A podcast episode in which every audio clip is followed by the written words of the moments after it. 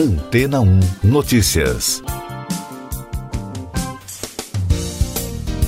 Bom dia. Reportagem da agência France Press destaca a notícia da aparição no Reino Unido de uma nova cepa do coronavírus, apresentada pelo governo britânico como mais infecciosa que as outras, o que gerou uma forte onda de preocupação em grande parte do mundo. Mas, segundo especialistas ouvidos pela agência de notícias, nada indica, porém, que a variante provoque formas mais graves da doença ou que possa afetar a eficiência das vacinas. Os cientistas dizem que a mutação é um processo natural de evolução de qualquer vírus. A nova cepa encontrada carrega uma mutação chamada N501Y e, de acordo com o primeiro-ministro britânico Boris Johnson, ela pode ser até 70% mais contagiosa.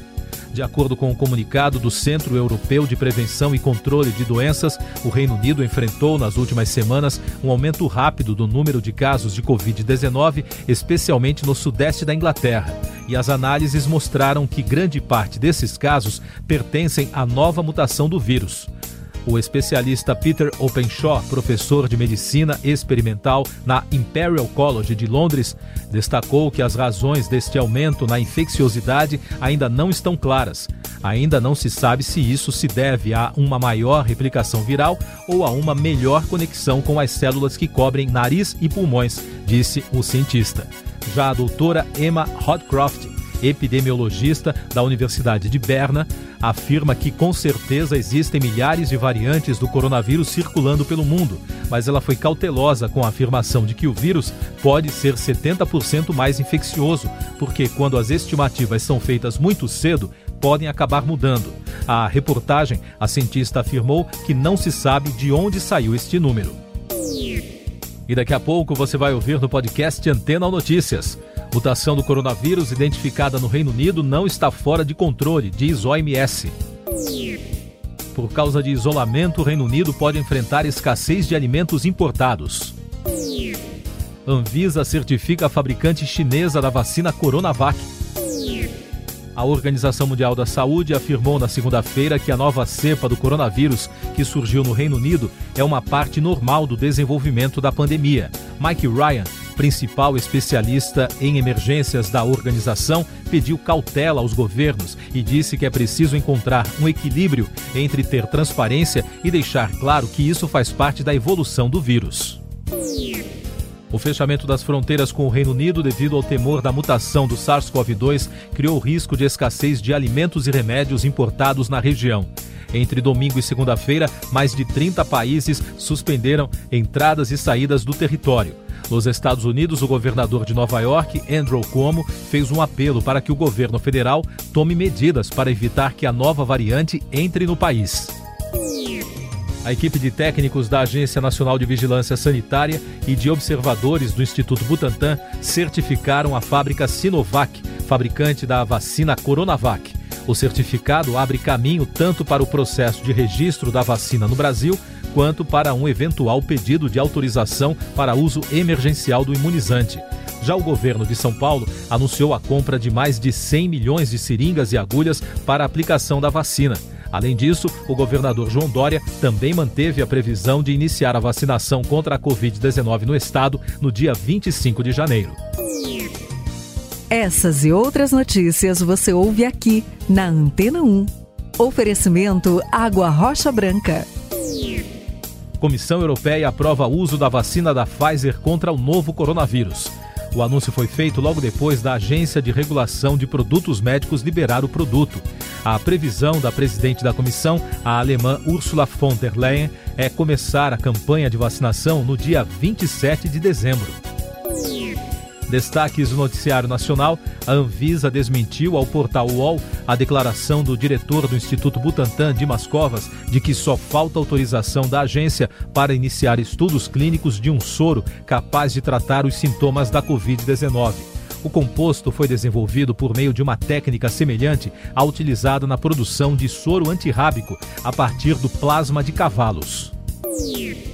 Um relatório do Tribunal de Contas da União, preparado pela Secretaria de Controle Externo, que acompanha a atuação do Ministério da Saúde no combate à Covid-19, concluiu que o governo não tem uma estratégia para combater a pandemia. O tribunal também alertou que a atual situação da doença no Brasil indica que já tenha ocorrido o momento para a elaboração de tal planejamento.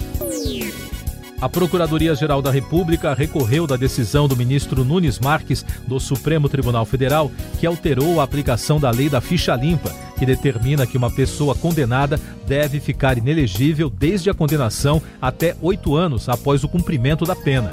Isso porque o ministro decidiu suspender o trecho que diz após o cumprimento da pena, atendendo a um pedido do PDT. Exportação de café e algodão do Brasil estão em alta. Dados da Secretaria de Comércio Exterior apontam que as exportações desses produtos deverão fechar dezembro em alta em relação a igual período do ano passado. Conforme os números da CSEX, as exportações de açúcar do país até a terceira semana do mês somam 2 milhões e 5 mil toneladas e as de café já chegam a 159.400 toneladas. De acordo com a Agência Nacional do Petróleo, os preços médios do etanol na semana passada levaram vantagem em comparação com os da gasolina apenas no estado de Minas Gerais, com paridade de 68%. Em São Paulo, maior produtor nacional, a paridade chegou a 71%. A agência considera que o etanol tenha um limite de até 70% do derivado de petróleo nos postos para ser considerado vantajoso. União Europeia autoriza a fusão das montadoras Peugeot, Citroën e Fiat Chrysler.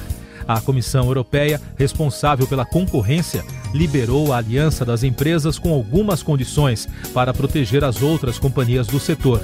As montadoras francesa e americana formarão o quarto maior grupo automobilístico mundial em volume e o terceiro em faturamento, com marcas como Peugeot, Citroën, Opel, Jeep, Alfa Romeo e Maserati. As bolsas mundiais foram afetadas na segunda-feira por temores de uma nova mutação do coronavírus identificada no sul da Inglaterra. As perdas foram generalizadas na Europa, Estados Unidos, Ásia e no Brasil. Também houve quedas dos preços do ouro e do petróleo.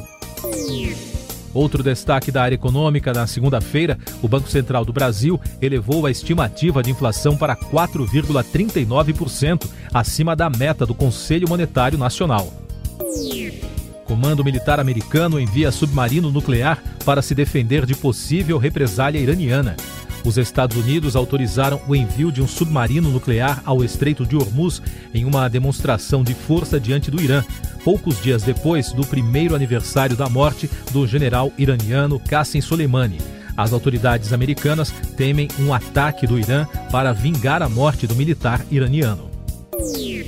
Três partidos de centro-direita pró-Europa se uniram em uma coalizão na Romênia para a formação de um governo com Florincito como primeiro-ministro após as eleições legislativas. Agora, o chefe de Estado, Klaus Iohannis, precisará aprovar a nomeação de Cito para permitir que o novo executivo peça um voto de confiança no parlamento antes do fim do ano. Mais informações sobre a pandemia. Uma enfermeira de Connecticut, nos Estados Unidos, foi a primeira pessoa na segunda-feira a receber a vacina do laboratório Moderna contra o novo coronavírus, dando a largada para a campanha de imunização de uso emergencial do segundo imunizante aprovado pelo órgão de saúde em território americano. A agência Senado informou que os parlamentares deverão apreciar em fevereiro a medida provisória que autoriza o Brasil a aderir ao consórcio COVAX Facility, que permite aos governos associados acesso a um portfólio de nove vacinas anti-Covid em desenvolvimento, além de outras em fase de análise. Por ter sido modificado pelos deputados, o texto tornou-se projeto de lei e deve ser votado até março de 2021.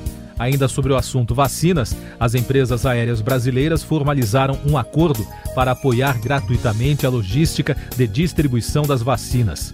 A Associação Brasileira das Empresas Aéreas e os presidentes da Gol, Latam, Voipaz e Azul disponibilizaram seus esforços, frotas, malhas aéreas e equipes ao Ministério da Saúde. E o Brasil ultrapassou na segunda-feira a marca de 187 mil mortes pela Covid-19, enquanto a média móvel voltou ao mesmo nível de setembro. Ao todo, o país contabilizou 187.322 óbitos e 7.264.221 diagnósticos da doença desde o início da pandemia. A média móvel foi de 769 mortes por dia nos últimos sete dias. Você ouve agora os últimos destaques do podcast Antena Notícias, edição desta terça-feira, 22 de dezembro. O prefeito do Rio de Janeiro, Marcelo Crivella, do Republicanos, foi preso nesta terça-feira em um desdobramento da Operação Hades, que investiga um suposto esquema de propina na prefeitura. A Polícia Civil e o Ministério Público também prenderam o empresário Rafael Alves e o delegado Fernando Moraes. O ex-senador Eduardo Lopes é alvo da operação, mas não foi encontrado pelos agentes. Congresso dos Estados Unidos aprova plano bilionário contra efeitos econômicos da pandemia. O pacote de ajuda de 900 bilhões de dólares é considerado indispensável para reaquecer a principal economia mundial. O plano aprovado vai apoiar famílias e empresas afetadas pela crise. Siga nossos podcasts em antena1.com.br. Este foi o resumo das notícias que foram ao ar hoje na Antena 1.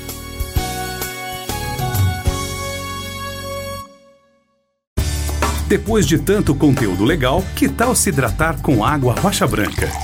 O consumo regular de água durante o dia traz benefícios para a saúde, como, por exemplo, manter a pele bonita e hidratada. Rocha Branca, da fonte direto para sua casa.